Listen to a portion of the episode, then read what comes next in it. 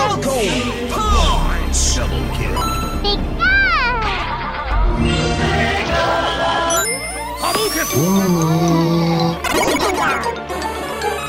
Five, four, three, two, one.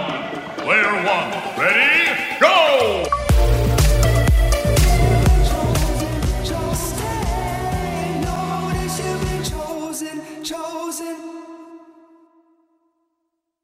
SYN acknowledges and pays respect to the owners of the land on which the SYN HQ and studio stand, the Wurundjeri people of the Kulin Nations.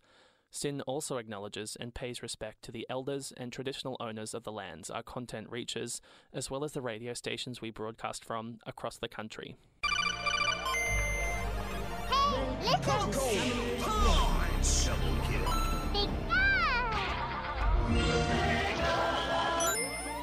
Kill. Five, four, three, two, one. Player one, ready, go! Hello, everyone, and welcome to Player One on SYN. It is your gaming show that you get. We talk about video games. We talk about a lot of things that are also related to video games. I'm James, and I'm joined in the studio with both Alex and Connor. How are you guys going today? Yo, what's up, what's up, what's up? I'm good. I'm good. Yeah, me too. Good day. Ready to talk about some games. we do have a lot to talk about. Obviously, we've got our news, we've got our new releases to talk about, we've got the playlist, you know, what we've been playing over the last week, um, stuff to talk about what we what we actually played during our COVID lockdowns, and like how do we find games to play. Those are the types of topics you're to be hearing throughout the show today. But of course, sometimes we do talk about some things here. So there are some numbers that you can call up if you do need to reach out and grab a hand. Those numbers do include, if I get them up, the Beyond Blue at 1300 224 636, the Kids Helpline at 1 800 55 1800, and Q Life Helpline at 1 800 184 527. Now, guys, we're starting the show.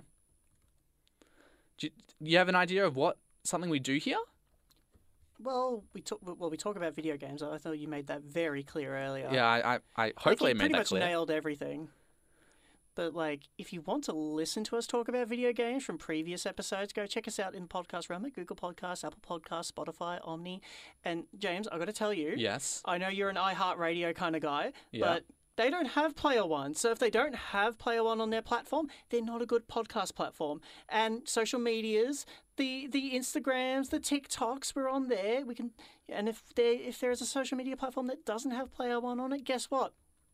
James, you want to tell me why? It's not good enough. Damn right. But jumping into it, we got our first song of the night, and you know what? Listen, everyone loves a bit of Mario Kart, right? Yeah, Mario Kart's a good. If you don't, if you have a Switch and don't have Mario Kart, um, yeah, yeah, I don't know what kind of Switch you have. probably none at all, but we've got Sweet Sweet Canyon by Ryo Nagamatsu, Atsuko Asahi, and Shiho Fujii, uh, of course, and Yasu Yasuaki Iwata from Mario Kart 8 Deluxe OST. That was a lot of names. It You're listening to was. Player One on SYN, guys.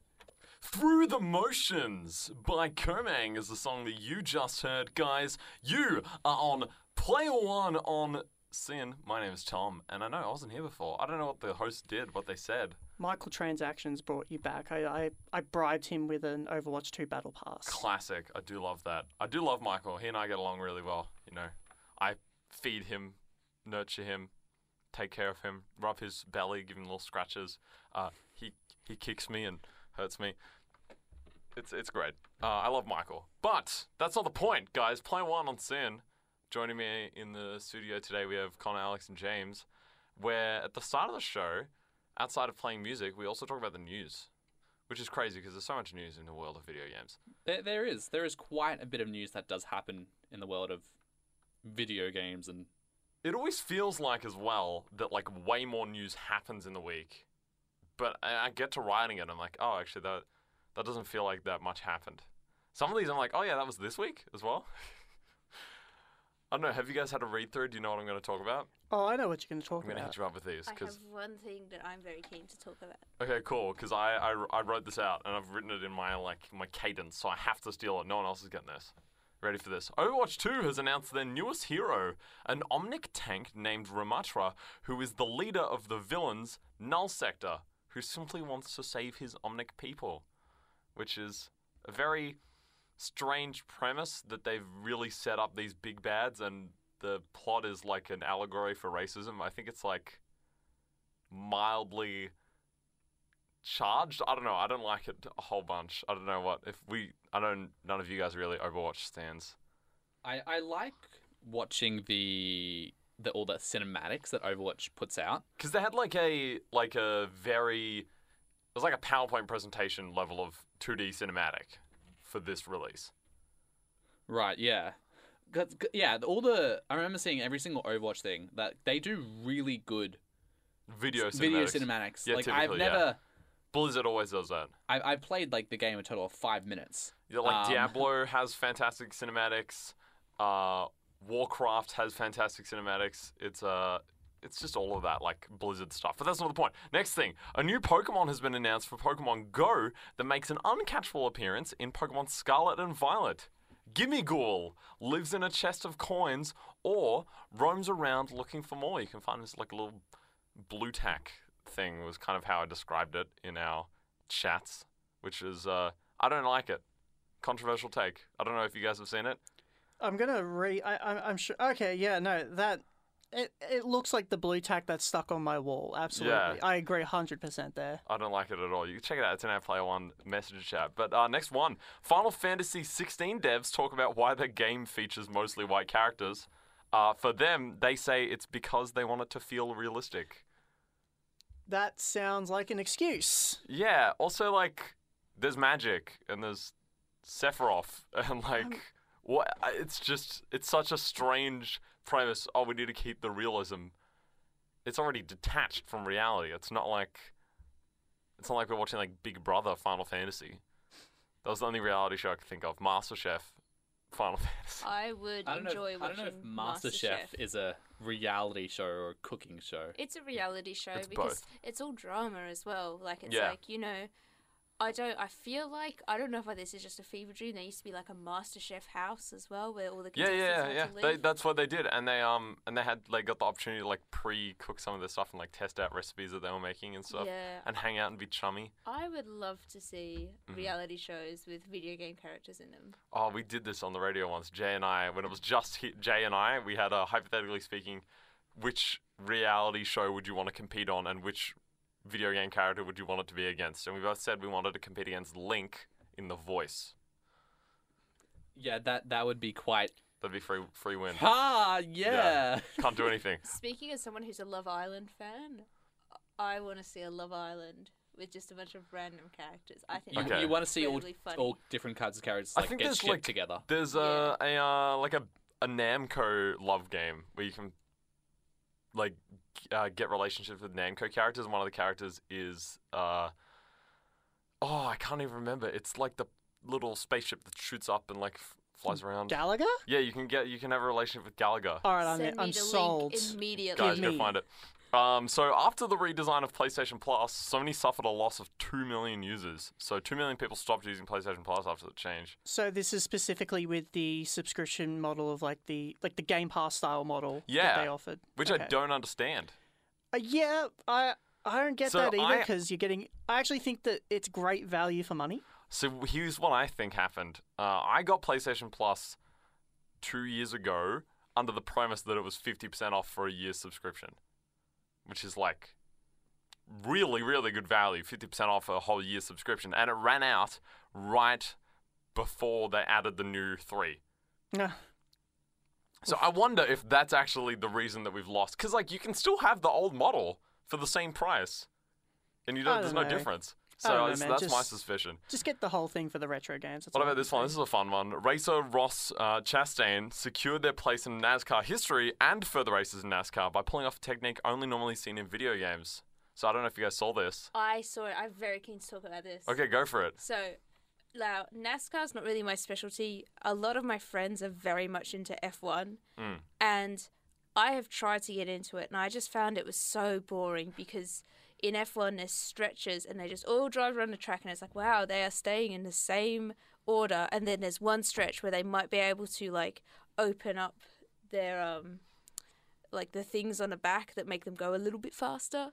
And then it's like, oh, they're going to take over, and then nothing happens, right? And they just keep going around the track, and nothing happens. So when stuff like this happens, it's really exciting because in any car race, like now, it's like, how fast can a car get? Yeah. Like we've kind of reached the limit where it's like they can't get any faster. So I'm assuming NASCAR is somewhat similar. As I said, I'm not super So familiar with NASCAR tracks are circles. That's yeah. it. There's so there's like- not even like that much variation. So what happened was at the very last lap, uh, Ross was not going to secure their place for the next like level of success. I don't know much about NASCAR either. Um, and right at the last bend, you have to slow down to make it onto like the top of the circle and then back around. Uh, so what he did, final lap, and he drove into the wall, keeping his speed. And like the wall kind of is made out of a material that you're supposed to slide off and bounce off, and he hit it at the right angle that he just kept going with his speed around the track. It was it was like abs- like if you go to drift in Mario Kart, Yeah. like that's how you do it in a NASCAR and the thing race. is, it got so many people watching it. Like you said, you're not a NASCAR fan. Yeah. I'm not a NASCAR fan, and I saw it, and I was like, And that looks so cool. Well, also like because he he was able to take o- uh like uh, get in front of all the other racers who had to slow down. Which is why we need to add like Mario Kart style acceleration pads to Yeah. every car race. That's yeah, true. that's that's Yeah. that's Figure it gonna out, totally. scientists. That's that's really good for OHS. As- Imagine you're just like on the track cleaning an accident turn and go, ooh, slip to the side. But also like uh, he thanked GameCube for the the move afterwards. Love That's what he that. said. Yeah. I So- respect that. I respect Let's that. go. Let's Microsoft records a loss of nearly 20% of an Xbox's value after each sale of the console. So they said Yeah. they purportedly lose a bunch of money. This is something they've talked a lot about, but now we have the kind of the exact numbers. Uh, and yeah, I think it's because of game deals they actually secure a lot of profit and stuff like uh, the subscription to Xbox Game They're- Pass. They make their money off people joining their ecosystem Yeah. rather than console sales. Uh, and one last thing, EA has secured the rights to make three Marvel games, including an Iron Man one. Uh, and EA thanks the success of their Star Wars titles for this new acquisition.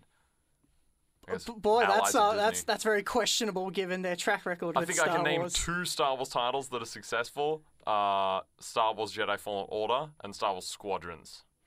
Yeah, Jedi let's- Fallen Order was really good though. It Yeah. was, but let's not let's not hash over. Well, I think because they're Battlefront. single-player games, that it's kind of like, oh, Marvel, Yeah. don't worry about the multiplayer ones. Yeah, just no, do don't worry the- about them. yeah, don't worry with the about single, them. we'll go to the single player. What about some games? What are we got coming up? Who's doing it? Oh, uh, listen, I've already. take it away. uh, I've chugged about 15 generic energy drinks, 15 cups of espresso, um, maybe, and a couple of cans of uh, generic soft drink just to get me through this because there's a lot here. Um, okay. Now, coming on November 8th, a little to the left, to the left, to the left, to the left, you know, to the left, to the left, uh, coming to PC and Mac. Ark Ultimate Survivor Edition coming to Switch. Now, who remembers Ark Survival Evolved coming out in 2018 for the Switch? One of the worst ports ever made. Rush job. This is actually going to be a much more improved port in theory. Um, Football Manager 2023 coming to Xbox Series X and S, Xbox One, PS5, Switch, PC, Mac, iOS, Android. Apparently, different versions uh, depend on your console. So the Switch and uh, Switch, iOS, and Mac are going to get a touched version. There's a separate version for mobile, and there's a separate version for consoles. I don't understand why they do this, but they just do it anyway. Um, and then also on the same day, Sifu coming to Switch, and then oh, the big one for for November 8th, Sonic Frontiers coming to Xbox Series X and S, Xbox One, PS5, PS4, Switch, and PC. R- raise your hands to the roof. Who's ready for the Blue Hedgehog? Yay! Yay! I don't care. I've never played a Sonic game in my life. This is going to be my first here. Oh. And then November 9th, Thursday, November 9th. Well, more like Wednesday, November 9th. Who put, I wonder, oh, good boy, typos, guys. We got this on we got this on point. Oh, Dinosaur Discovery coming to Switch. And then on the same day, God of War Ragnarok coming to PS5 and PS4. I'm Get so those God excited, of War, so excited. God of War fans in the house. There you go. That's my own blue-haired There you individual. go. There you go. And then coming on Thursday, the He 10th doesn't of have November. any hair though. Oh, no, I he talk doesn't about have. Atreus, maybe. Oh. He does. He's got a beard that counts. Well, speaking of speaking of characters that don't have hair, coming on uh, November 10th, we got the Among Us VR coming to MetaQuest, PS4, PC, uh, using VR headsets. So if you want to play hide and seek using VR, that's that's kind of cool. I like that. Um, Escape Academy, Escape from Anti Escape Island coming to Xbox Series X and S, Xbox One, PS5, PS4, and, and PC. J- Jurassic World Aftermath Collection coming to Switch and PC. Uh, no, not PC Simulator, Police Simulator. Patrol Officers coming to Xbox Series X and S, Xbox One, PS5, and PS4. And then coming on November 11th, we got the Atari 50th Anniversary Collection coming to Xbox, X, Xbox Series X and S, Xbox One, PS5, PS4, Switch, PC, and um, listen, it's not coming to Stadia because that's dead. Um, but it's going to the Atari VCS. Anyone have an Atari VCS?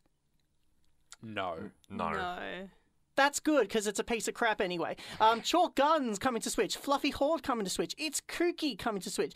Ta Tactics Ogre Reborn coming to PS5, PS4, Switch, and PC. And then next week, November 14th, we've got It Takes Two coming to Switch. McPixel coming to Xbox Series X and S, Switch, PC, and Mac.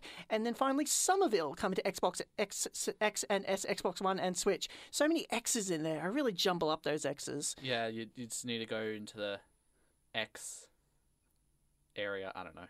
The Xverse. the X verse. The Exoverse. Cool. The Xverse.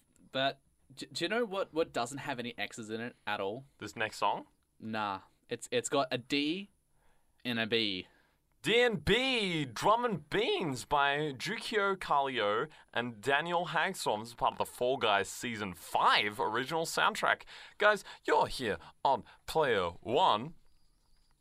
On SYN. Yeah, yeah, it's on SYN.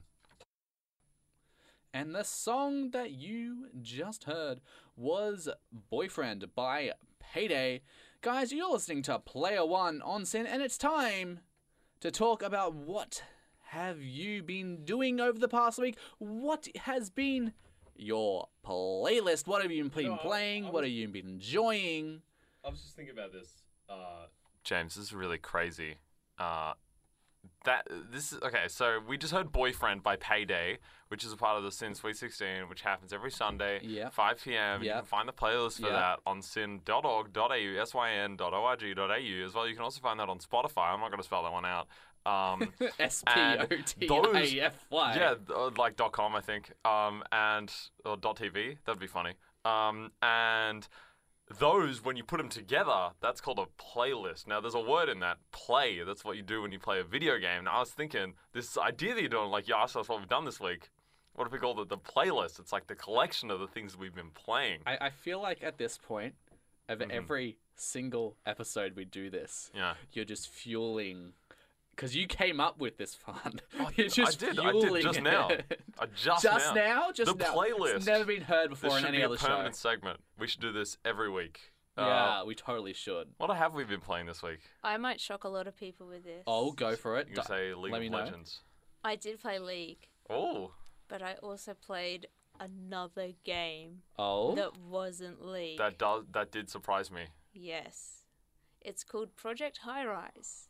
Oh, It's I haven't heard of that one. it's a it's a kind of 50s 60s like um graphics like style like that kind of thing and it's basically you build a skyscraper and it's kind of like if you've ever played Tiny Tower it's the same viewpoint so it's kind of Oh, yeah. like city skylines but it's a high rise tower okay. So it's one single tower, and you build like the rooms in it, and, and you can build like room. you know like um apartments and Mhm. offices and like hotels and food and stuff you have to manage like if you put like a food store next to like a retail store the retail store will complain about bad smells and if you put an office in the middle of a bunch of retail stores they'll complain about the noise and it's it's like a management game but Can you I'm- move them? Like Yes, you they are? can, but it does take time. Like it's not just like, oh, I'll just move this now. You have to actually like build a mover's office, and like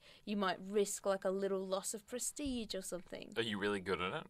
I'm trying to hundred percent complete it, and I'm on ninety eight percent at the moment. Oh, so there's a completion. It's not like a forever game. Like I mean, it's a forever game, but like you can do like if you do scenarios, if you make a certain amount of money, like all the achievements, you know. Mm-hmm. Okay, okay. what's the last few achievements you haven't got? So got? there's a bunch of scenarios, and you have to get gold medals in them. And I hate scenarios because I don't like being told what to do. Yeah. Right.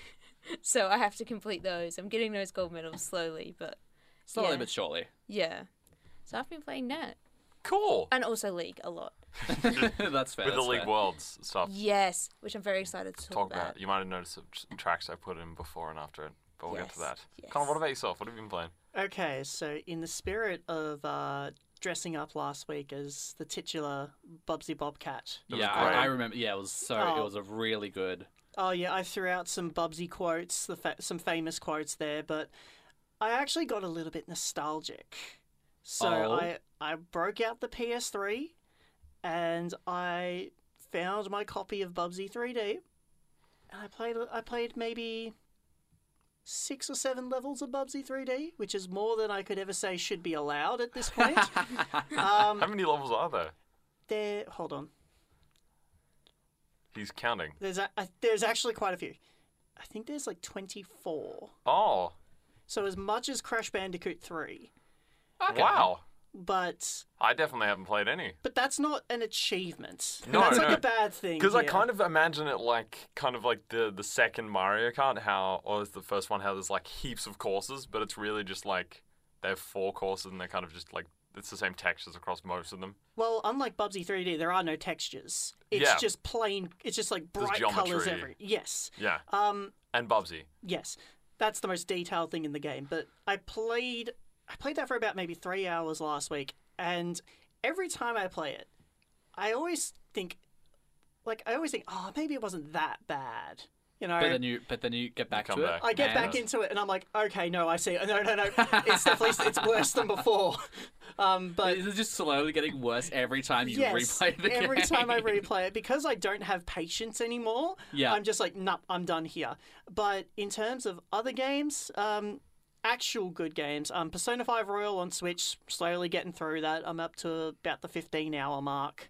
Um, still 85 more hours to go. I've heard it's a long game. It's a very long game. Um, and God, we, we have the theme of Aussie games here every week. Um, I've been playing Hand of Fate 2 Oh. um, on my Switch, which is a very good game. I've been enjoying that, just trying to click through my backlog and get it all done with.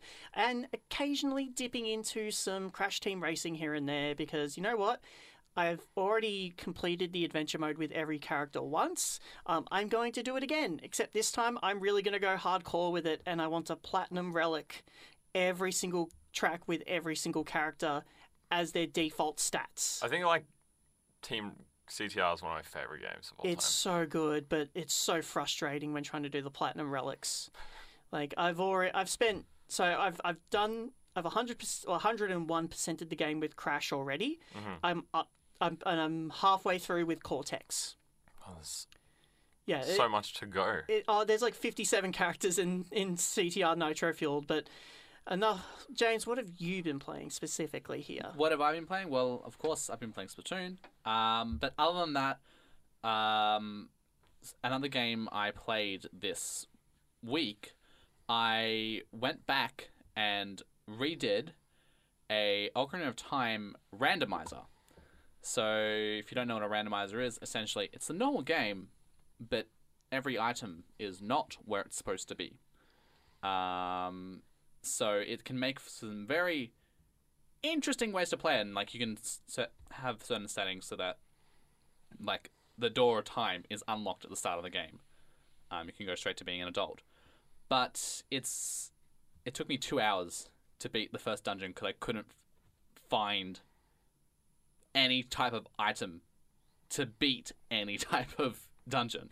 Like it took yeah two hours to find Do you play with the setting on your randomizer so that it doesn't have a version of the game that you can get you get locked out of being able to finish? That that's part of the generation. So it works in uh, spheres, I believe it's the, te- the term they use. so that it can't. It ca- you can't soft lock. You, it yeah. is beatable, but that one item you could need could be in a grotto to the bottommost corner of the map. yeah, and you got to find it. Yes, it is literally it's it's in finding needles in a haystack, and there are multiple needles and there are multiple haystacks. That's what my parents always said. Don't go looking for needles, um, because you'll find a haystack. Yeah, there's one other game I have been playing um, was Genshin Impact because the final um, quest for that came out, and my god, it was a awesome quest. Is this you- what this next song has to do with? it is? But Tom, before we do that, just I've been playing the greatest game of all time, Fallout 76. Uh, Shouki no Kami, the Prodigal, is coming up next.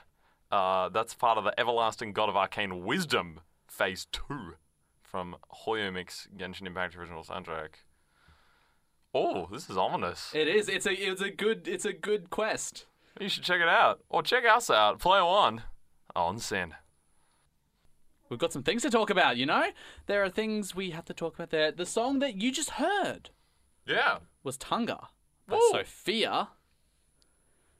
I'm. I'm. I. I was just. I was trying to fix some issues earlier, so I, I'm kind of lost for words. right We're now. aware, we're aware of the, uh, the the humming noise that's coming through, and we're just trying to work out where it is and what's making it. But we're still working through having a fun show.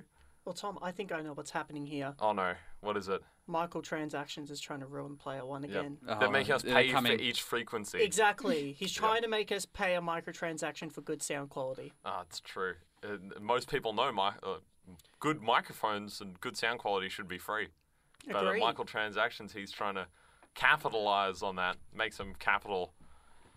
I'm just I'm reflecting on a time when I didn't have to worry about the studio's microphones or anything. You just had to Well- worry about your own. Yeah. Well, when you're saying when we were in COVID lockdown a couple of years ago, yeah. Just reminiscing, nostalgic almost for the games that I played during that. You know what we should do right now? what? We should talk about the games we played in lockdown. Oh, I, I, okay. I got plenty there because I actually discovered a lot of what I play now during lockdown. Interesting, because that's Um, also something we're going to talk about next.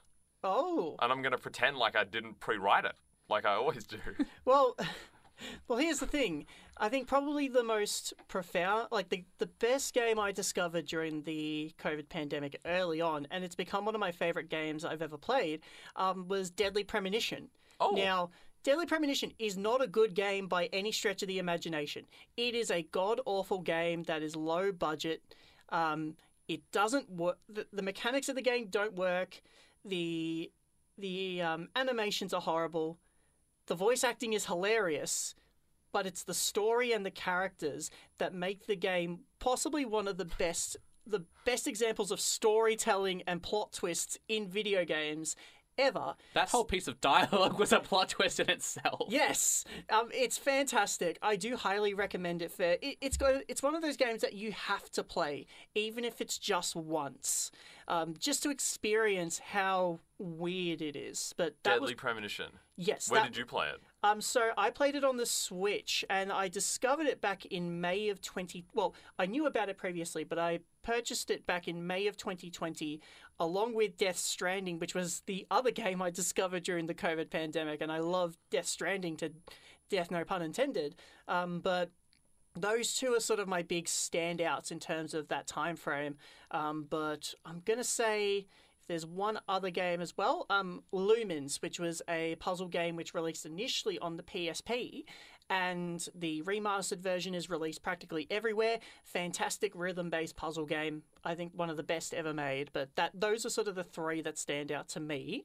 Um, So, okay, so Deadly Premonition yes, you can get on the Switch, Yep. uh, on PC, uh, PlayStation 3, and Xbox 360. Yes, the best version of the game will definitely be the Switch version because that is the only version of the game that can reach up to 60 frames per second. Okay, the PC cool. version's not great. So, little known fact about me, I got COVID. Wow, so Dur- you during- Wait, well, no, well- that's nothing new. Th- well, okay. No, no, no. Let me clarify because I also got COVID, but it was after. So it was, it after- during it the was not- lockdown it or was not it during after? the Melbourne lockdown? It was after. Okay. Let's say Melbourne. I guess Victoria had part in it. Well, the whole world had locked had, had the yeah, but we, we it was different times for like different countries and stuff, uh, in different parts of the world. But no, um, I got it not during the lockdown. I'm going to talk about that though because there was one game. There was only one game I played when I had it, and it was Bloodborne, because I had the PlayStation Plus thing, and they had a few games that were given away, and I was like, oh, I tried to play Bloodborne, Bloodborne when I was a little kid, and I little kid in quote marks, and I could never beat it. Uh, so how about I play it now because I want to try Elden Ring, and I'd feel bad about myself if I just picked up Elden Ring and I was like, haha, goodbye, Bloodborne, leave you in the past. So I picked it up, and um, it is amazing. I played it to completion throughout my sickness, and do not regret it. I often like reminisce, like, oh, I remember when I was so unwell, I could play a full week of Bloodborne. That was like so so much fun, which is definitely not how most people's COVID experience goes. No, mine was I was I was stuck. I could not play games. I had a headache so bad I couldn't do Oh yeah, any I, video I would wake up uh, and be awake for like four hours, maybe then go back to sleep. But like I still like crammed in as much blood fun as I could because I'm a little rat, a little rascal.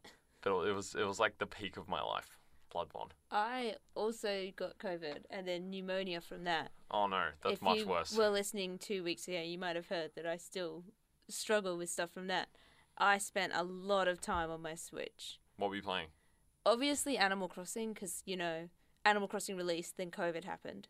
Or vice versa. Who knows? That, that was like They were linked. one one of the most unusual best timing. Like not- like that's not something you can predict to happen Yeah. unless like you saw hey the the French or whatever the pandemic happened in 1919 or 1920 Wait, is going to happen the again in Spanish flu? 2020 yeah the Spanish flu or whatever it was like we know ah, a hundred it was in the later 1920s, but it wasn't. It wasn't the same year span. It wasn't 1920. yeah but like Yeah. unless you have insane prediction skills like I don't know maybe yeah. maybe Nintendo has that Animal Crossing, I obviously played a lot of. Coffee Talk, amazing game. Oh yes, mhm. yes. I talk about it all the time. I played it through, and then also um the Sonic on a Switch, like the old Sonic games. Sonic Right. Mania. Did you play use that to Is- play them? It's, It's- it's got all the games on it. I think does. It I don't know. I'm Um, looking at no, Connor I, like I, he th- would I think know I know. things I about think know what you're f- referring to, like the Sega Ages collection with like Sonic One, Two, and Yeah, because I know I had it on a DS, but I didn't have my DS on me. Because they Oh, okay. always re-release the old Sonic games, so I don't really have a quality one. I can be like, that's it. I know the mobile port's apparently really good. Yes, but yeah, so I played a lot of that during COVID. So you had COVID too, James. I did have COVID There's a room of COVIDers, but we're past it now. You know, It's safe, it's safe. We're no, we, COVID is, but like no longer having the COVID.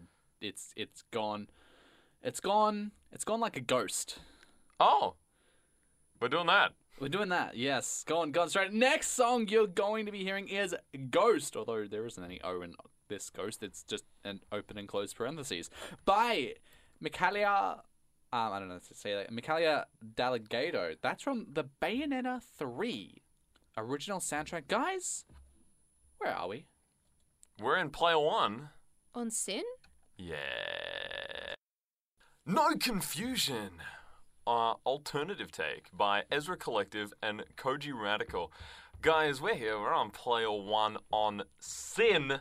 And I was sitting here having a great time, uh, just reminiscing about the last segment where we talked about uh, when we had COVID, which wasn't a great time. But in that time, Connor, you played Deadly Premonition, and Alex, you played Coffee Talk. And I was like, what, what, how, do, how does this even come up in your life? Where do you go about your day where you're like, oh, I'm just going to play Deadly Premonition? What, what kind of thought in your brain occurs? Well, I knew about Deadly Premonition well before I purchased the game because um, there is a YouTuber um, who previously went by Jim Sterling, but they now go as James Stephanie Sterling, um, who used to work at Destructoid, and they would talk about Deadly Premonition quite a lot because it was one of the very few games they gave 10 out of 10 for, not because of the gameplay itself, but just because of the story and the characters and the style of the game. So I knew about it, and I knew it was a bad game per se, but I'm like, I want to experience this for myself. Um, Okay. and that's how I would discover games, but these days, I think probably the best way to really discover games is basically through Game Pass and PlayStation Plus because you know currently with Xbox Game Pass I just I discovered and played through the Yakuza franchise. Um, Smartest idea you've ever made in your entire Oh, life. a hundred and ten percent. I freaking love Yakuza. Um, but as well, um, dis- well, not discovering, but eventually getting around to um, each of the Dark Pictures anthology, um, which has been such a highlight every single year for the past three years of my life. Um, but also as well, you know, just hearing things along the grapevine. Um, you specifically bad games from my end. Um, the Angry Video Game Nerd was always an inspiration for playing bad games. Yeah. Bubsy 3D being one of them.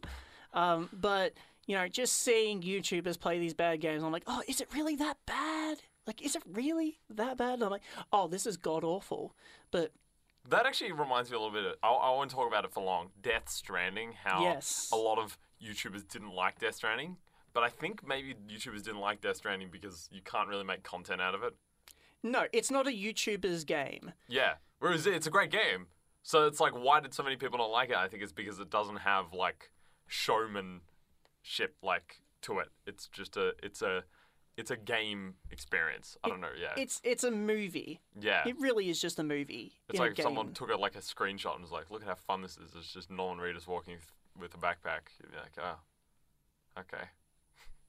You don't really get it when you just watch it. But Yeah, that's not the fair. point. Um, yeah, so you beat me to it. I was going to talk about how do we find the games we play, uh, and that was actually a really good, great description. Thank you. But I think as well, I want to speak. I want to hear from both yourself, James, and Alex, because obviously modern day Game Pass, PlayStation Plus, we we have those av- avenues. But when we were younger, when did we hear about games and what encouraged us to play them? Because that's a whole different story within itself. Yeah. Because I'm I'm going to assume most of you. Well, I'm going to say two out of three. I definitely know are younger than me because I'm I'm 25, nearly turning 26. Are you so pointing at me? I'm pointing at James and Tom. So, I'm gonna bet Alex is older than you. well, are you 25? That is, a woman never tells her age. There we go. there we go. But I just want to sort of understand like the context of how you found games when you were younger because that's a whole different thing compared to now. Yeah, so like I guess especially myself when I was in like primary school and like mid high school, the internet really wasn't a fantastic place for finding games. Like I think it was around when I was in my third year or second year of high school was when YouTube's algorithm changed to benefit video game YouTubers, so it wasn't like an amazing channel to find games you wanted. I just heard I'd be like at school and someone be like, "Oh, I saw a cool ad on TV," or "Oh, I'm enjoying the new Pokemon game," or it might just show up one day. It just like my parents would buy me a game and be like, "Here you go, enjoy this." So, As Okay. someone, oh, as someone who had dial-up internet until I was eleven, I didn't really play mini games, and but I have very strong memories of my friends sitting me down in grade five, and um, literally they got a piece of graph paper out and they were coloring it in. They were showing me how to build a Nether portal in Minecraft, which was a game I did not own and I could not download because I had dial-up internet. But that is how I discovered games, and also from a show that some of you might remember, certain show on ABC Three. Ah, yes. Yes. Yes. which Yes. is instrumental to I would say nearly every Player One cast member I've ever met. Um, well, i this might be a first for you, Tom. I've actually never watched Good Game. There you go, nearly every, Oh. nearly every. Yeah, I'm going, I'm nearly going- I actually, I didn't actually ever watch Good Game, the main show. I just watched Good Game Spawn Point was the main place I watched stuff. Yes. Yeah, I think we're all too young. So I actually I grew up with G4, which was sort of like the American tech channel kind of thing. And I grew up with a show called X Play, which was an American-based video game show that would that kind of filled in that void for me.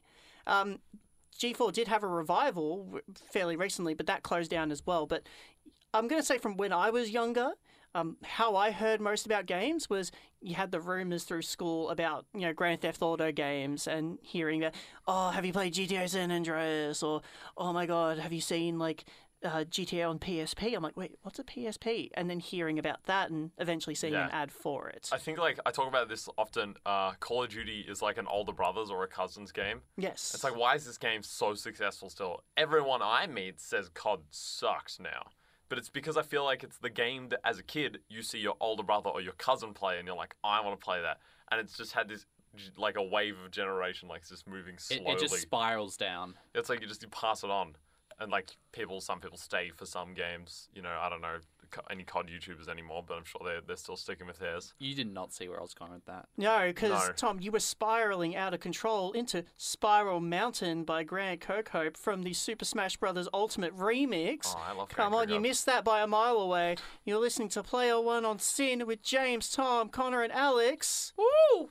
And what you just heard was It's Not a Home by Mountain Nadir, part of SYN's Sweet 16 playlist. Go check it out Sunday Sweets at every 5 p.m. every Sunday afternoon. You're listening to Player One on SYN with Connor, James, Tom, and Alex. Guys, you know, it's it's nine o'clock. We're all getting excited. Well, let's be honest, it's 9.12, um, but let's get excited for the top of the hour. What's the top of the hour? Well, I tell you that it's 9.12 p.m., but also I tell you where you can find us in the app, in the podcast realm, the Apple Podcasts, the Google Podcasts, the Spotifys, the Omnys. As I said before, James, if it's if the, if it's a podcast platform that doesn't have Player One, what is it? It's not good. Damn right. And you know, we're on we're on the Twitters, we're on the Instagrams, we're on the TikToks, on the social medias. Now, Alex, I want you to tell me if there's a social media platform that doesn't have Player One on it, what is it? Terrible. Exactly right, right on the money there. And what do we have coming up? Well, you know, we got the we got some, we got some esports desk. I've got like I've literally got a desk ready that just says esports on it. And then we're going to talk about God of War Ragnarok. That's going to be coming out soon. Everyone's a bit hype about it. Um, Tom wants to rave about Todd Howard and talk about how. Uh, Fallout 76 was 16 times the detail. Um, but, you know, let's slow things down. And despite despite us being in the studio, we're all we're all excited about being here. We need to also understand that um, we all, all all of us here and anyone everyone listening is going through some it does have some issues happening. We don't need to know exactly what it is, but we know that everyone will need some help in some sort. And I just want to provide you with some helplines that if you are struggling in any way, shape, or form, they're going to help you in any way they can. That is Beyond Blue at 1300 224 636, um, Kids Helpline at 1 800 55 1800, and finally Q Live Helpline at 1 800 184 527. But hey, we've got another hour of really good content coming up.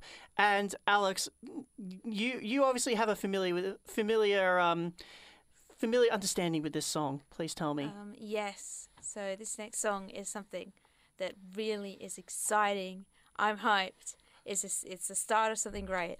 We're going to be listening to The Call by Etta Hayes, and it is the world's 2022 finals opening ceremony live version. And where are we? We're on player one. Where's that? On SYN. I Still Feel Down by Pink Pirate was the song that you just heard, and right now you're listening to Player One on SYN. I still feel down. That reminds me. It's probably how Faker feels. What? Who's oh. Faker? Sorry. Are we? Is it time for the esports desk? I think it might be. Go for it. It's all yours. There's there's been I think there's been a fair few events, and this is this is go this is go time. this is go time for me. So I, I know it's the esports desk, but there was a very big event 5.1 million peak viewers on a weekend. Ooh. And that was um, the League of Legends Worlds Final. DRX versus T1, the underdog, versus one of the biggest teams in League. And who came out on top?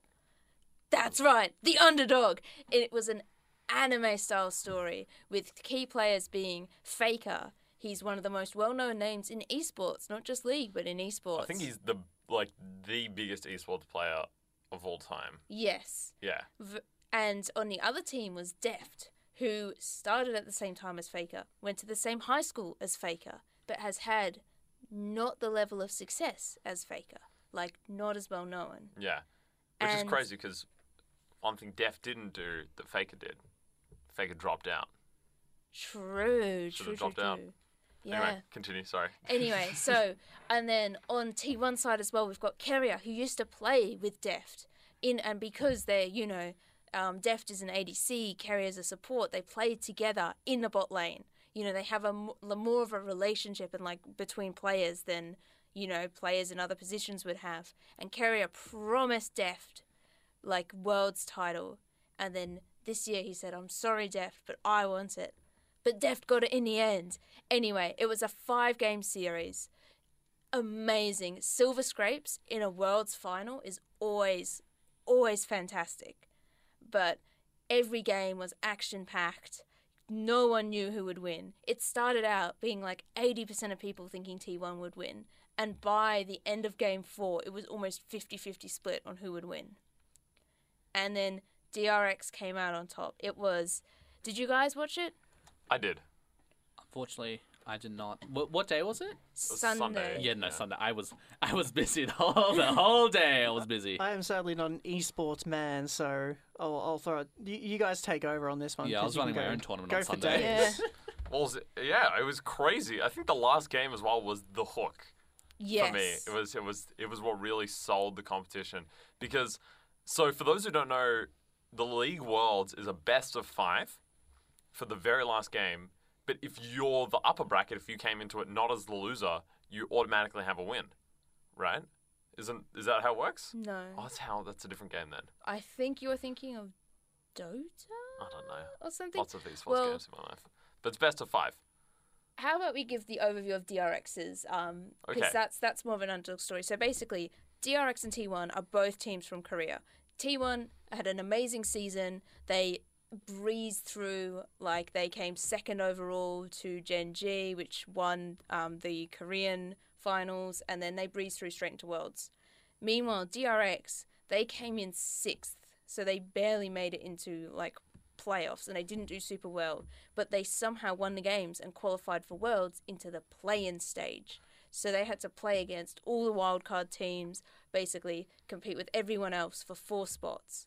And they They- also they were very public about not doing well in Yes. practice. And they would just and they their jungler was known as like a coin flip jungler because if he flipped heads, he would play out of his mind, amazing. And if he flipped tails, he would literally drag the whole team down with him.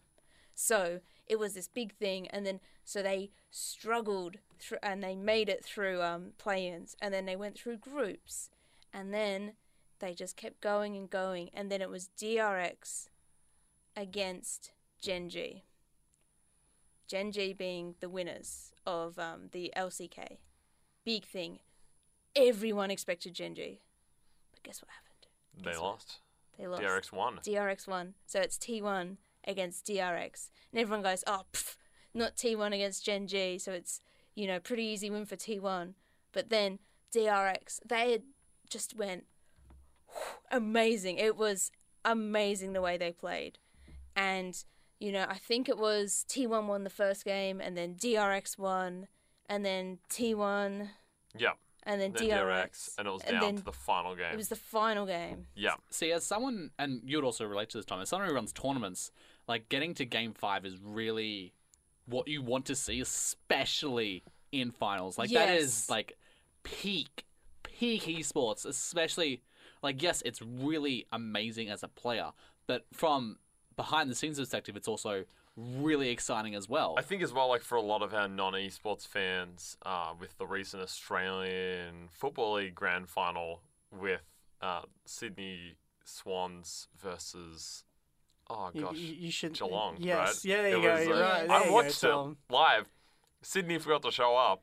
I was there and I forgot what happened. Yeah, exactly. Like it wasn't fun when a game if a team just wins. They just like it's like oh okay by the halfway through you're like yeah that's Yeah, fans started walking out and stuff. This was like edge of your seat. No one knew who was going to win. The Baron steals by like you know Gumayushi on Varus, just the arrow, the blind arrow into the pit. yeah the bl- like a b- brief window of vision and then just like shot the arrow in and secured that the Baron Yeah. steal, which it was it, like T1. Although the game was so 50-50, it really felt like T1 just had that bit more of an advantage that it was going to be their win. But every team fight, there was a bit of a peak that DRX really still had a foothold. I felt, and then yeah. and then there, there was some tears at the end. Yes, there was. I think that in game five, when um Keria as Karma, he stepped on a Caitlyn trap and basically got hundred to zeroed in like Yes, one second. yeah, it was very big. and that was a very big thing. I think I understand why he cried. I was crying with him, and then when at the end when they had to shake hands and he hugged Deft, I was on the train to work struggling to contain my emotions. Um, it was just like I am a T1 fan. I've always been a T1 fan. I did not mind who won because I want I wanted Deft to win. I wanted him to finally get the recognition he deserves. But then I also want Faker to get another title. But I was also worried that if Faker did win, he would then retire, which I don't want. So maybe, you know, Maybe he won't retire. yeah, maybe if he just doesn't win, he just won't retire and then like we can just keep watching him.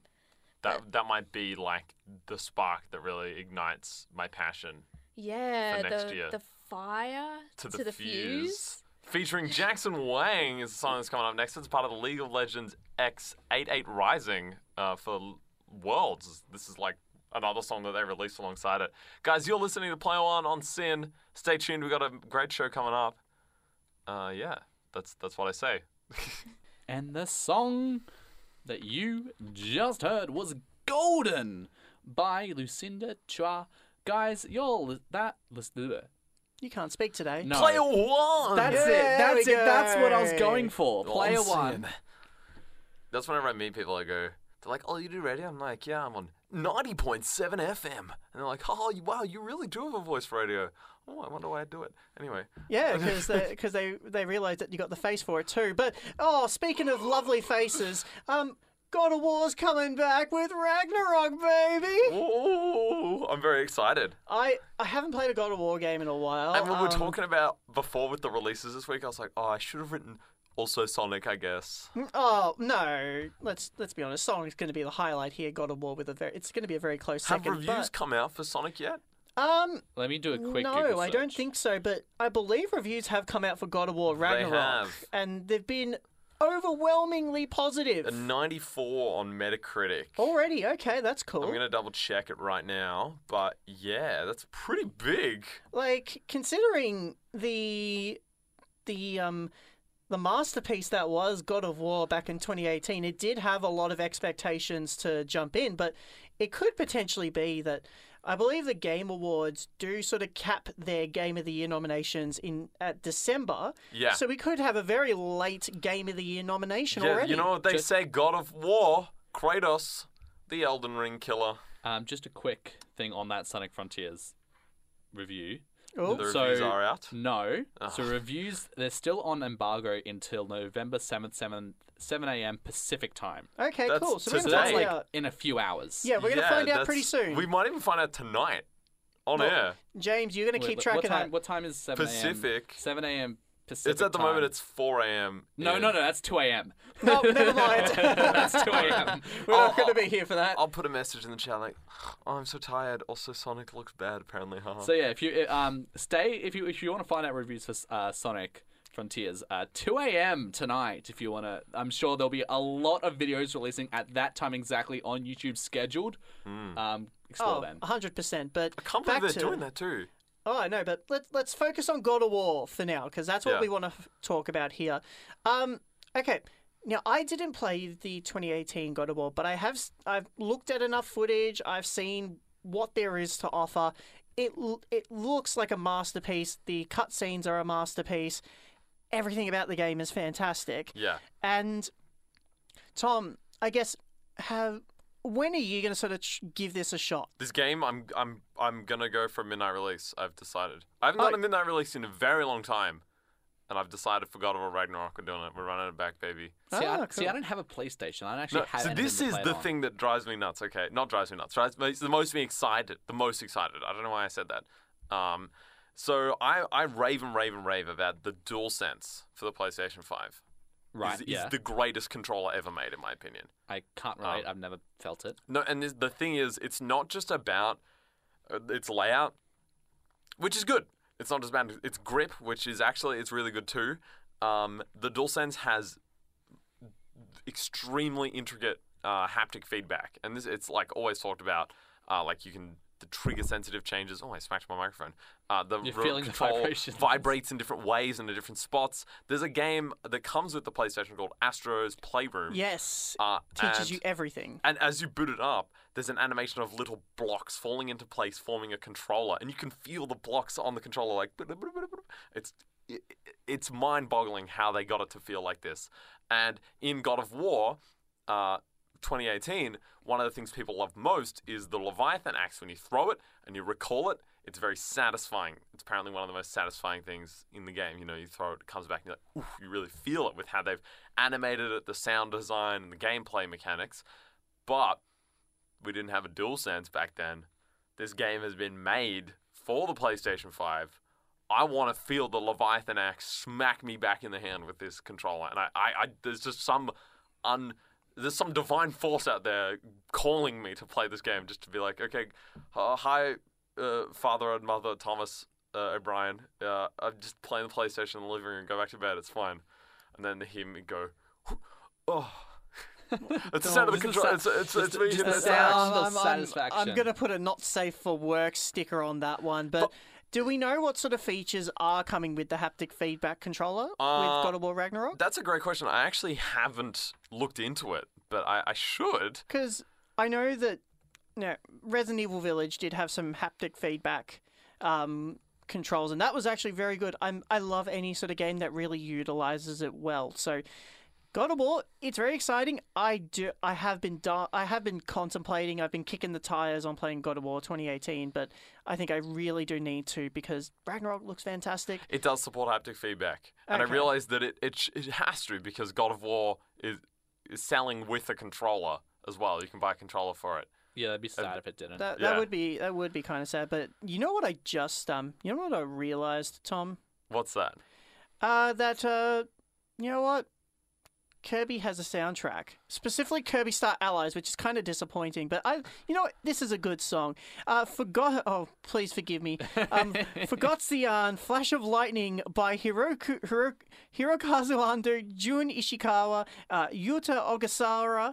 Um, from Kirby Star Allies, you're listening to Player One here on SYN with Connor, James, and Tom. And what you just heard was God is a Circle by Yves Tumor. Um, you're listening to Player One on SYN with Connor, James, and Tom. And that song was from the, the, the Sweet 16. Go check it out. Sunday Sweets every Sunday afternoon at 5 p.m. Uh, that was God is a Circle. And I bet in God of War, you press a circle. You do. It's on the controller. yeah, it's, uh, on the It's, it's on that PS5 controller. it's the right one. Yeah, On the deep. Yeah, and it's and it's red. It is red. red. It is Um, red. speaking of things that drive us red, um, it's we got to talk about Bethesda. We've got to talk about uh, Todd Howard. Now, Tom, before we get into this, I want to ask you: How many times have you purchased Skyrim? Twice. Okay. Actually, yeah, twice. Okay. What platforms were they for? PlayStation 3, I didn't really buy that as a present, and the PC. But I have two versions on the PC. Cool. Because I bought all the DLC for Skyrim on the PC, they gave me the special edition when it ah, released. very nice. So, Well, I've um. I, I I'm gonna confess something to you, Mm-hmm. Tom. I've bought the game on four separate occasions. I love you. Um, this is fantastic. Go for it. the first time on the PS3, and arguably the worst version of the game to release because there was a huge bug with the PS3 version in, involving the save files, Oh. which could make the game run at sub 10 frames per second in busy areas. Um, so that. uh, I, I don't know how my 16 year old self dealt with that back in the day. Yeah. Um, but then the second version of the game was the special edition on the PlayStation 4. Um, the third version of the game was the whole reason why I got a Switch to begin with was the special edition, edition, on yep. Nintendo Switch. And to close it out, um, the Xbox Series S version of the game, which added um, it got e- the FPS boost. Mm-hmm. Um, and recently to the Switch as well, I got the Anniversary Edition. I was going to ask that. So, you have two versions on the Switch. Yes, yes. So, uh, a lot of people make fun of uh, Skyrim and Todd Howard for re-releasing Skyrim. It's always like, oh, new console. What's that? Skyrim Bell, I guess. It's Oh, like, but but here's the thing: idiots like us will always purchase it. Mhm. Like people can make fun of it all we want, and every time there's a Skyrim re-release, guess what? It's going to sell. Well, we're even we're going to talk about that later on after the top of the hour.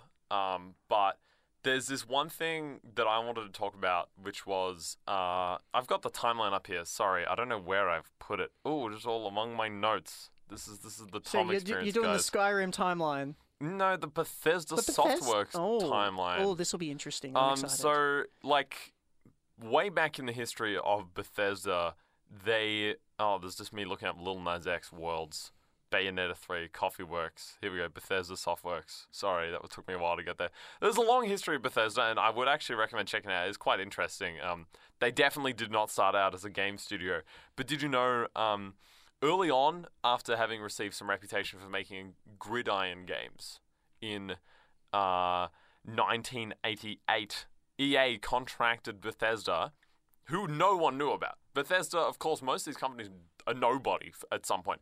EA contacted Bethesda uh, and contracted them to make uh, John Madden football.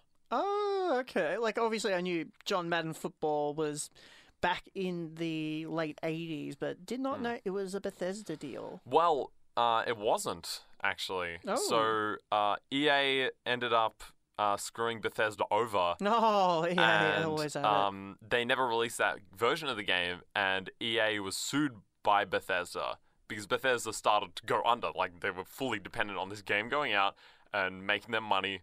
Uh, but then, of course, since EA dropped them, they were going to go under. In fact, a lot of uh, Bethesda's history involving uh, Let's Talk Elder Scrolls was a risky time and uh, like a tough journey through building Arena uh, into Daggerfall and all of the kind of a strange uh, Elder Scrolls titles out there. I don't know, like those ones are the most known: Arena, Daggerfall, Morrowind, Oblivion. You know, and then I guess the rest is history. Uh, which is funny because it's the more modern thing. I've always that anyway. um, but during that time, Arena, Daggerfall, all the games prior, Bethesda had been a, a typical, in quote marks, game studio where they were highly under crunch. They were uh, like underpaying staff, and we have this young developer and game designer named Todd Howard, who's in the company, who was highly familiar with the crunch that they were facing and the, the hardship as a company they were for, uh, under. And they crunched pretty hard to make uh, Morrowind, apparently. And Morrowind was criticized by Daggerfall fans and other RPG fans for not being uh, RPG enough and was then whatever, like publicly accessible. But Daggerfall, uh, Morrowind, sorry, saved Bethesda. oh, 100%. Yeah. So, but not enough. Then Oblivion comes around and it's even more safe and secure as a game. It goes to consoles. Uh, da- uh, Morrowind went to Xbox, but a bit later.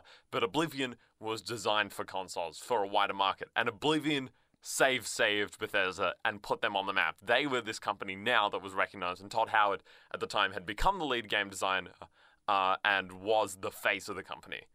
Realistically, like if I said Bethesda and I was like, "Who do you know?" Of course, everyone's going to go Todd Howard or Peter or Pete Hines. Yeah, and like Pete Hines is if you're like a bit more of a, like just a fringe more deep cut. I think Todd Howard is definitely like that head, and he's dir- a, a veteran game designer now by this point who's had to suffer through the fear of maybe not having a career or not having finances to support his life or like his family. Uh, has gone through and is now starting to lead the company in design and decision directions with stuff like Skyrim, and we keep getting Skyrim. It's already made. It's buggy. Uh, uh, that's a cliche of Bethesda games. They release buggy. But I think that these are stories of a person who's been weathered by the horrid scenes and the work conditions of the game industry that they've now put themselves in a spot where they can make sure that the people in their family of game designers and game developers that they can keep them safe. They can be like, you guys, we're not going to crunch for Skyrim. You've made it. We're going to release it. we we're going to do all that. I, I think it, like, although I can totally understand Fallout 76, Fallout Shelter, uh, Elder Scrolls Online, I'm not going to speak too much on that, but they can be leechy or people might feel like they're they're highly monetized and designed to like take a lot from the consumer. Um, but I think it's it's a journey of Todd and his team trying to pull out of uh, like a horribly toxic game designer, like sorry, game making culture. And then we got Starfield coming up.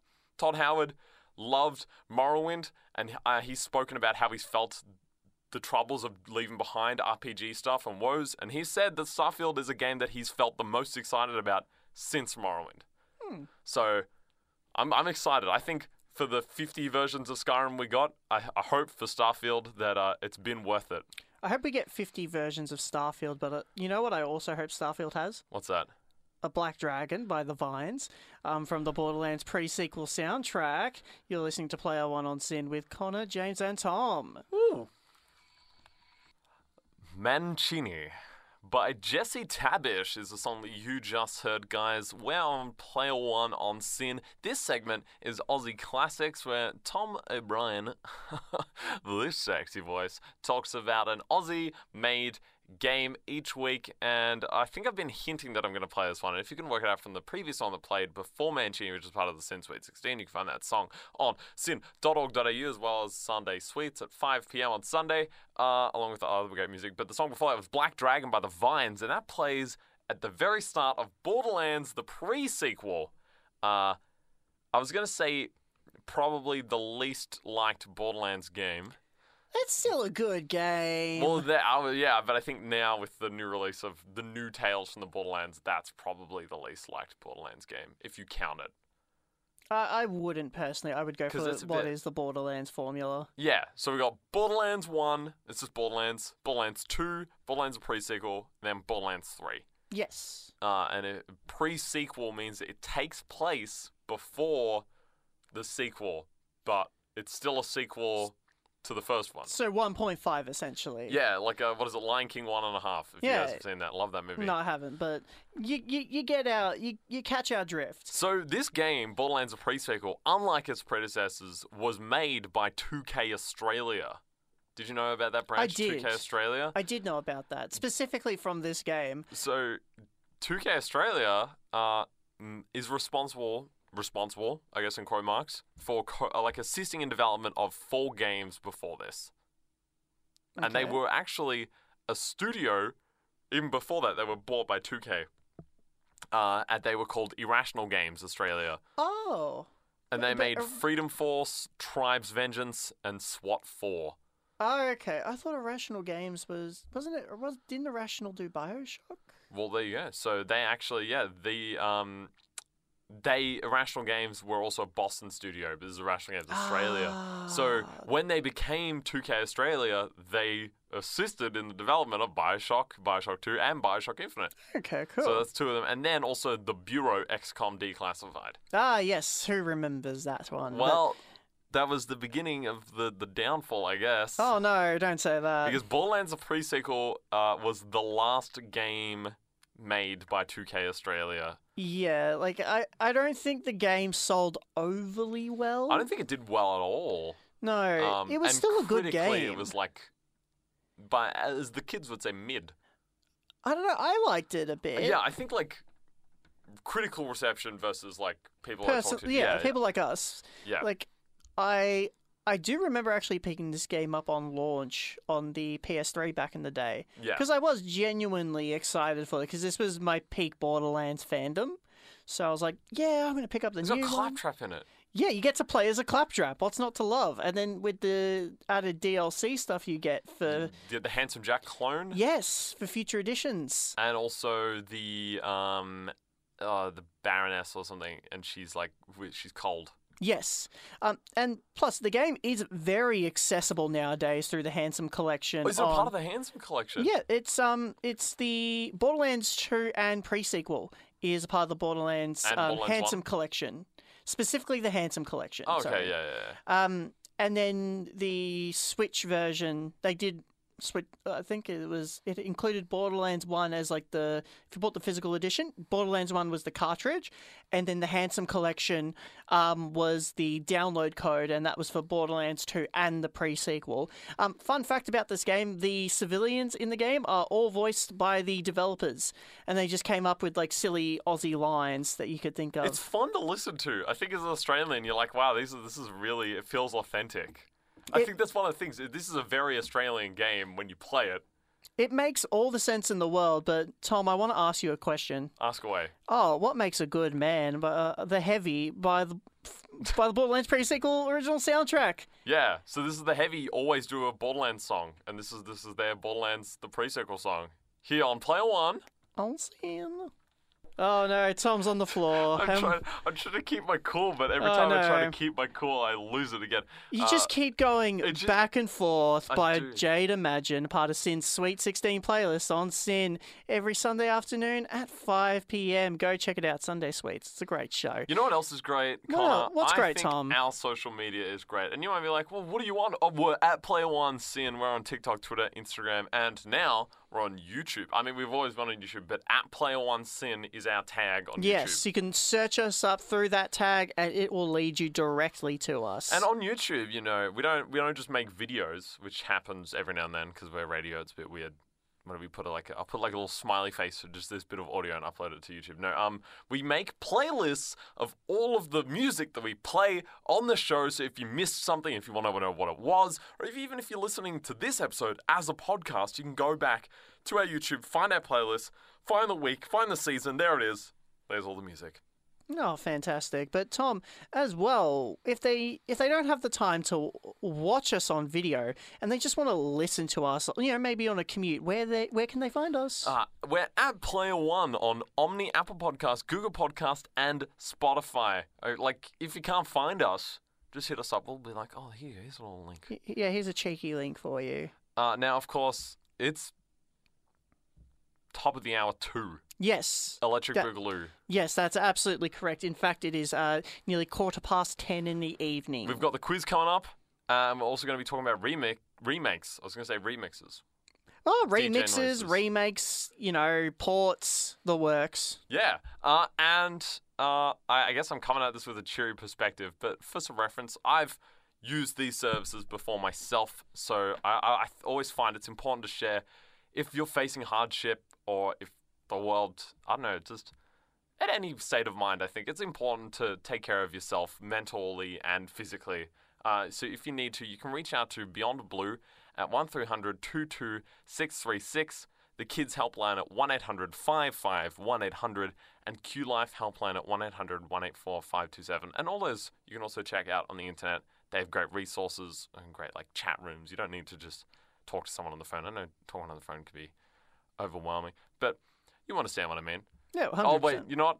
I, I thought this said "You Get It." I thought the next song was "You Get It." It's not. It's "You Can Get It," which definitely would have been an awful segue. I was gonna say, you know what I mean, Connor? You you get it? No, you can get it.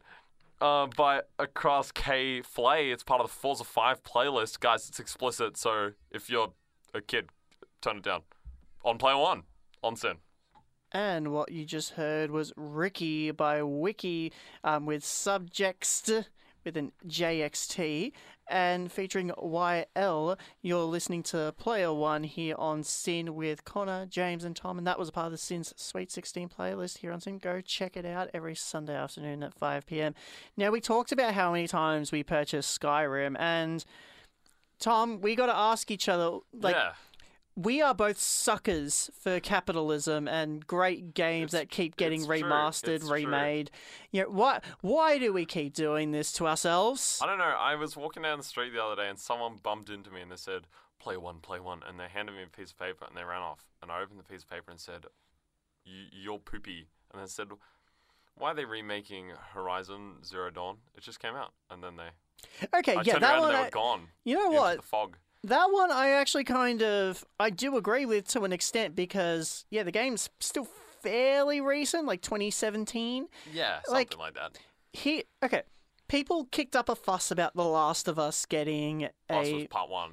or guess, Last yeah. of Us Part One getting remastered. I just It's got three versions, did you know? Yes, it's got the original PS3 version. You got The Last of Us remastered on PS4, which can also be played on PS5 with um, performance boosts. Yeah. Um, and then on top of that, yeah, the the complete remaster. But I think the biggest thing between those two is you have distinct differences in game feel between Part One remastered and The Last of Us remastered on the PlayStation Four.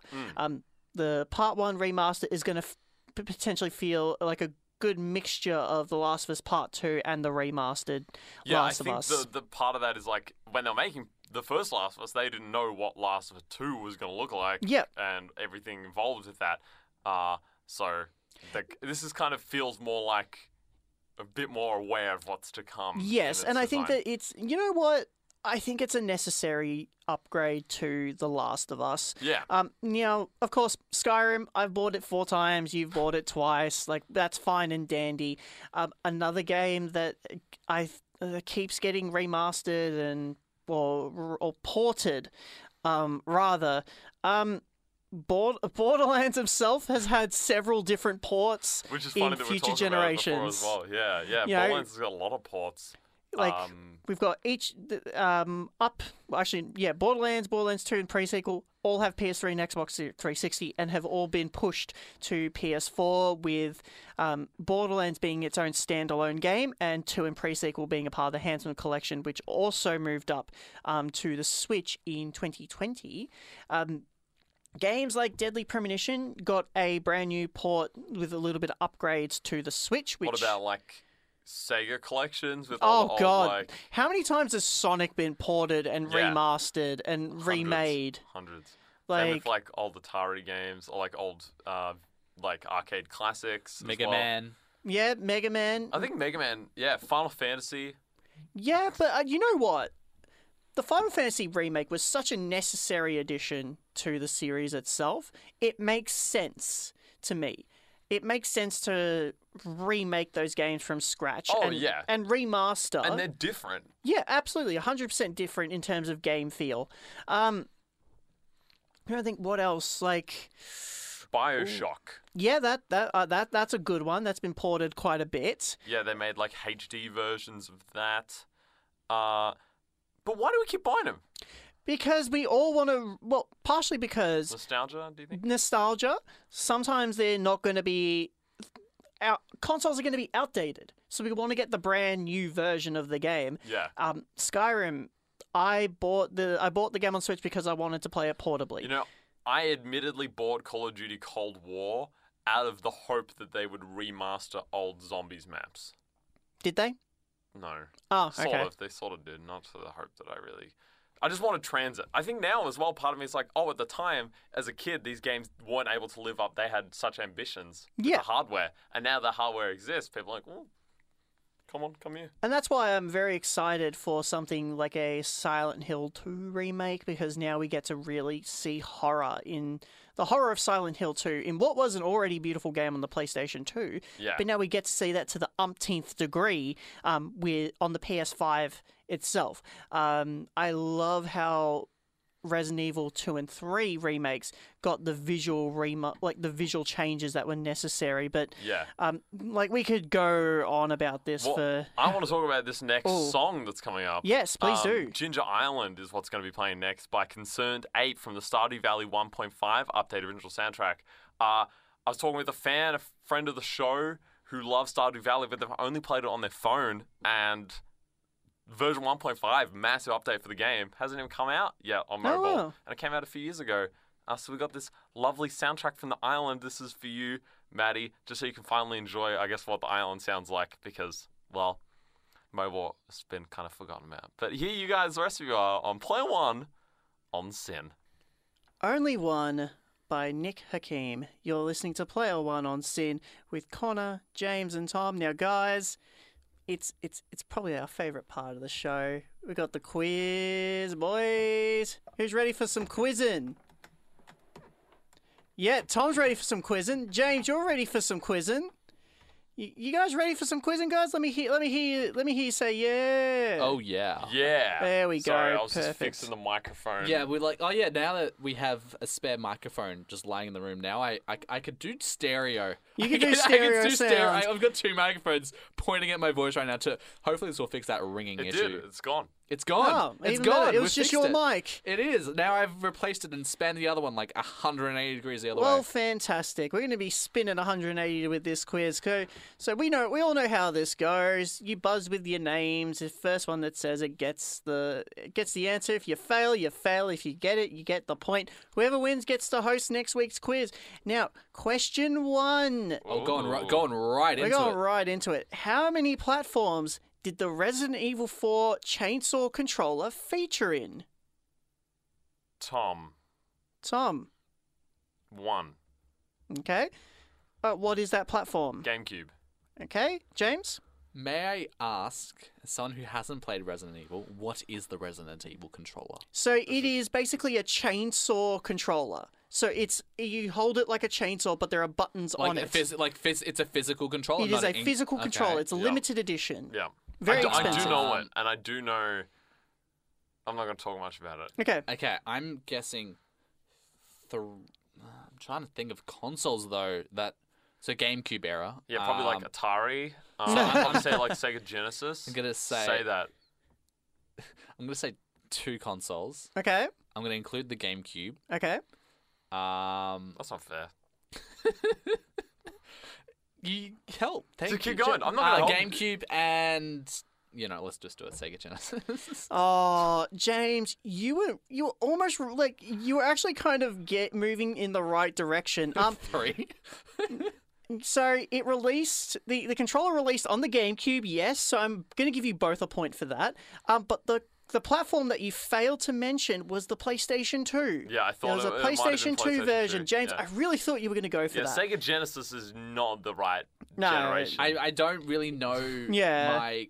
I'm I'm not in. oh, I knew. I That's don't know why the classic I said say consoles because you're gonna throw me Oh, around. GameCube is Oh, Like I, I knew Atari was off. Like I, Oh, I'm, yeah. I'm not that silly, but Well, question two. Here's something that was silly. Um, what replaced the rumble feature on the original PS3 controller? replaced. On the original, They got rid of it. but what replaced it on the original Wait, they got PS3 rid of controller? What? Sorry, the Rumble. What replaced the rumble in the original PS3 controller? So when they went from PlayStation 2, the DualShock 2 lost Rumble for But- the DualShock 3. But what replaced it in the original run? They did eventually add it, but what was replacing it? This is so strange. I have Um, no idea. I'm gonna take a Go for it. wild Go, shot. James. Um, like NFC scanners. Incorrect. Tom, will you at least have a stab at this? Yeah, uh, I'm gonna say uh, that like it had a little speaker. Both of you are incorrect. Uh, six-axis motion controls. That doesn't make sense. It doesn't make sense. So- uh, it replaced it. They're like, oh well, we can't fit Rumble because six-axis motion control. Yeah, they eventually added it in anyway. Well, uh, But the original run of PS3 controllers did not have Rumble. that rumble. was my thought. Was like, oh, okay. Is it in case if a game has a Rumble-esque moment? They're like, Hmm, so better use that six-axis motion control. yeah, both of you still on one point each. Then they Quest- tell the player shake the remote. You- You're playing like Killzone 3, and they're like, oh, shake the controller now. well, question three. DualSense is the best control. Sorry. How many colored buttons were on the Guitar Hero DS controller? So if you recall, Guitar Hero. You better not be going to Dr. No, Google. no, I just received a text message. so, for those who may not be aware, for the Guitar Hero games on DS, you had a you had like a peripheral that would go into the GBA slot, but there were four buttons on it, replacing five, and there was a color missing. Who wants to guess what colors were on that controller? Okay, I'm gonna go James. Mm-hmm. Yep. I'm gonna go red, Mhm. green, Mhm. and blue. RGB. Okay, there's one more. There's you said four, oh, it's four. five. Oh, the four, four. colour- Okay. Um, yellow. James, you are right on the money. Oh, let's Yeah. go. Yeah, that's that's all four of them: They red, blue, of green, and yellow. right? That's correct. Because uh, no, there was no way you were going to be able to do that with the position of your it hand. plugged into the bottom of the yeah the Game Boy slot. Oh, So it was very difficult to play, but it was the only Guitar Hero that I could really nail expert in. So, James, you get a point for that one. Well done. Yay. Now, this should be more modern for people. Um, what replaced the start and select buttons on the PS4 controller? oh, okay, Tom. Yep. Uh, share and start. It's still start. Oh, there's also oh, this. There's this, the p- panel that you can press. I'm oh, gonna. options is called now. There you go. I was. I wanted I still call it start because it does the same thing. It's exactly right, but I needed exact does phrasing. not do the same thing. It's, But right on the money there, Tom. the big panel. Options and share. I And play too much PlayStation. I, for I don't someone- have I don't have any more PlayStations. I, yeah, my I'm, first I'm point, shooting my shot Oh, in the sure, the dark GameCube here. for for someone who uh, was a PlayStation kid all the way, um, Mm-hmm. it was a shock to the system to see Start and Select be buried. Oh, right. I couldn't. I couldn't believe it, and I would keep pressing options. Yep. Anytime they're like press select, because they still meant the big panel in some games. I was like, A hundred percent. But you know what? That's that's we're halfway through, guys. We're Mm-hmm. halfway through. Uh, Tom, you're on two. James, you're also on two. You're doing good, guys. We're Thank tired. Doing good. I'm feeling good. Yeah, you're doing good, guys. Doing good. And then coming up, uh, both you are not alone. Uh, the Tech Thieves from Roller Champions playlist. You're listening to Player One on SYN with Connor, James, and Tom.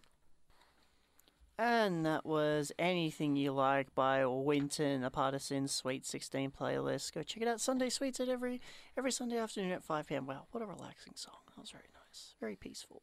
It was Um, great. Yeah, but what's going to be really hardcore right now is the second half of the quiz. Get hype. Let's go.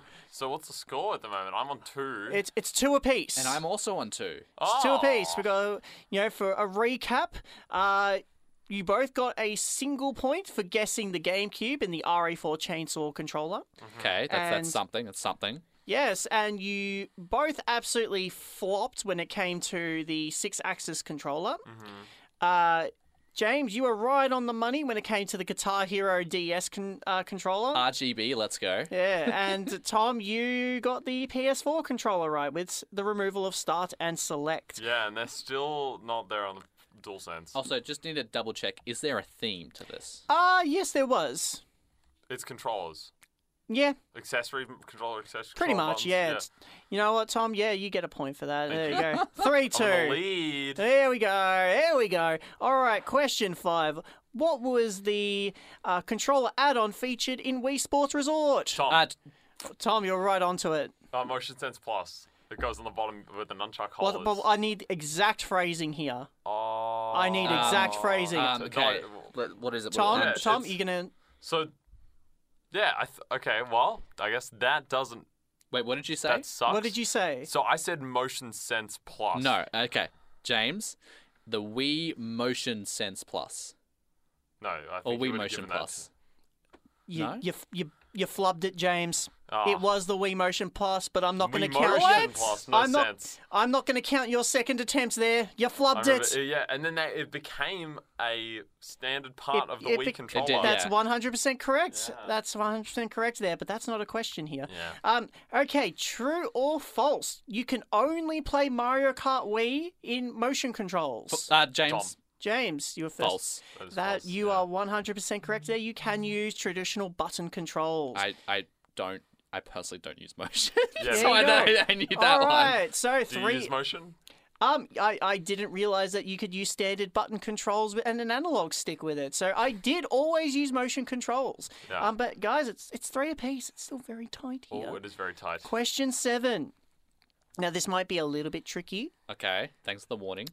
Which Xbox Kinect game forces you to use both motion controls and the Xbox 360 controller? Oh, interesting. Now you don't have to get the exact name of the title. I'll I will get take the series. Xbox All game. 360. Yes, so Xbox Connect. Kinect. Um, well, the Xbox One also had the Kinect. Yeah, so but that's what I was eh, no one remembers that one. Yeah. Um, He's saying, James, it wasn't Star Wars, was it?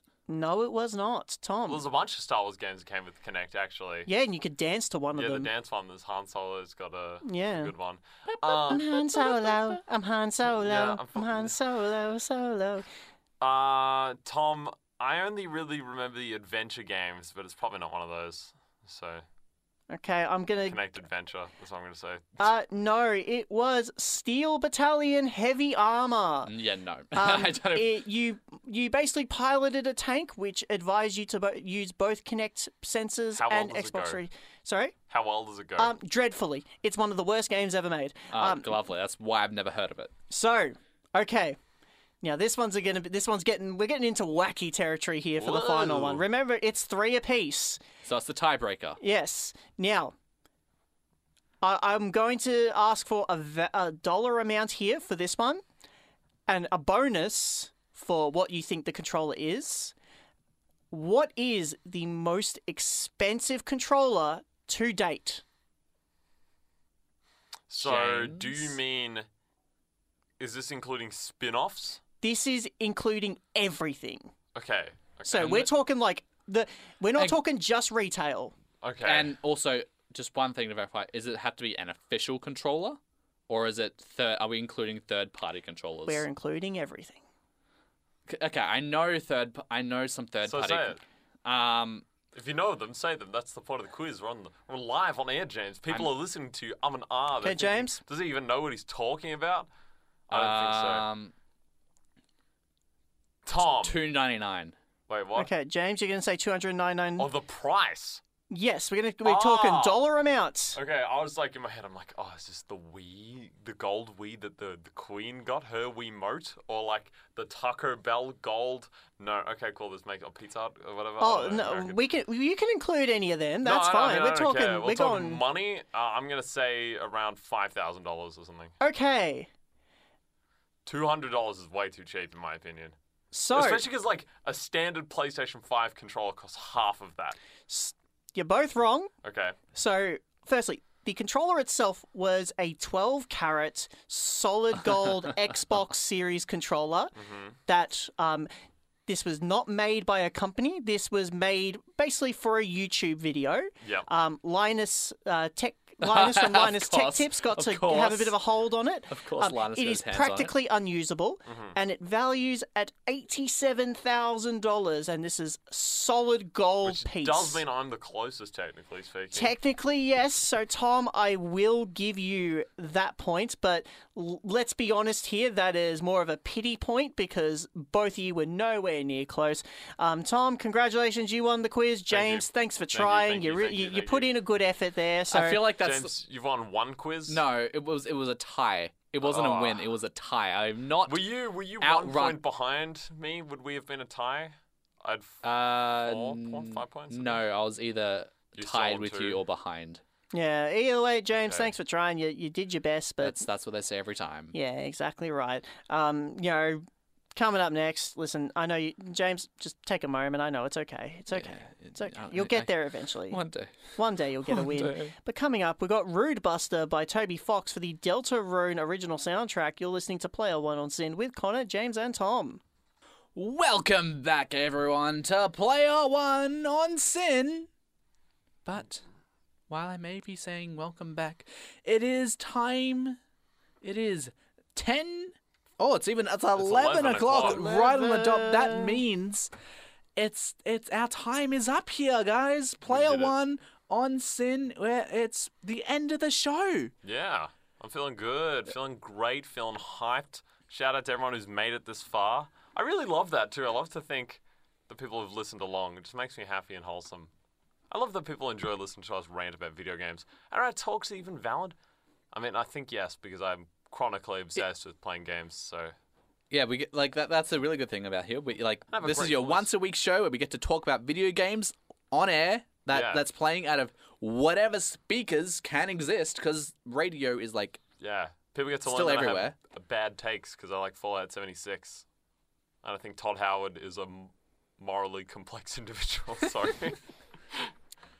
uh we but we, yeah we, we definitely have fun here. We do like to do things. If you do want to find us on other platforms outside of live platforms, or maybe you're listening to us on in the future on the podcast platforms, those being Spotify, Google Podcasts, Apple Podcasts, and Omny. Um, you can also find us on any of the social media platforms at Player One SYN. That being TikTok, Twitter, Instagram, YouTube, and Play One. Because YouTube also recently introduced an update where you can actually just search a handle, and I managed to grab the Player One SYN handle really quickly. So It'd be It's ours scary if someone else. we could actually now it. just go youtube.com slash at player one cent and then that is the YouTube link. No longer X Y B Z six at nine yada yada. Um but yeah, we're at the end of the show. Um, obviously, if you want to find bonus content on the podcast platforms, you can find that there. There's going to be more content coming up later throughout the season. We're just editing through all of that now. But guys, we're wrapping up. We're here. We're closing. We're about to say good night, farewell, hasta la vista. Um, any other things you want to say before the world hears the final things you have to say? Bubsy 3D forever. Yeah, I'm going to say something. I'm going to say something that might be controversial. I feel like I haven't heard anyone say this in a very long time. And what's that controversial thing you have to say? Baba booey. Guys, you have been listening to Player One on SYN. And before we go, we're going to leave you with our mega mix of the evening, that being the Zelda Breath of the Wild credits. You've been listening to Player One on SYN.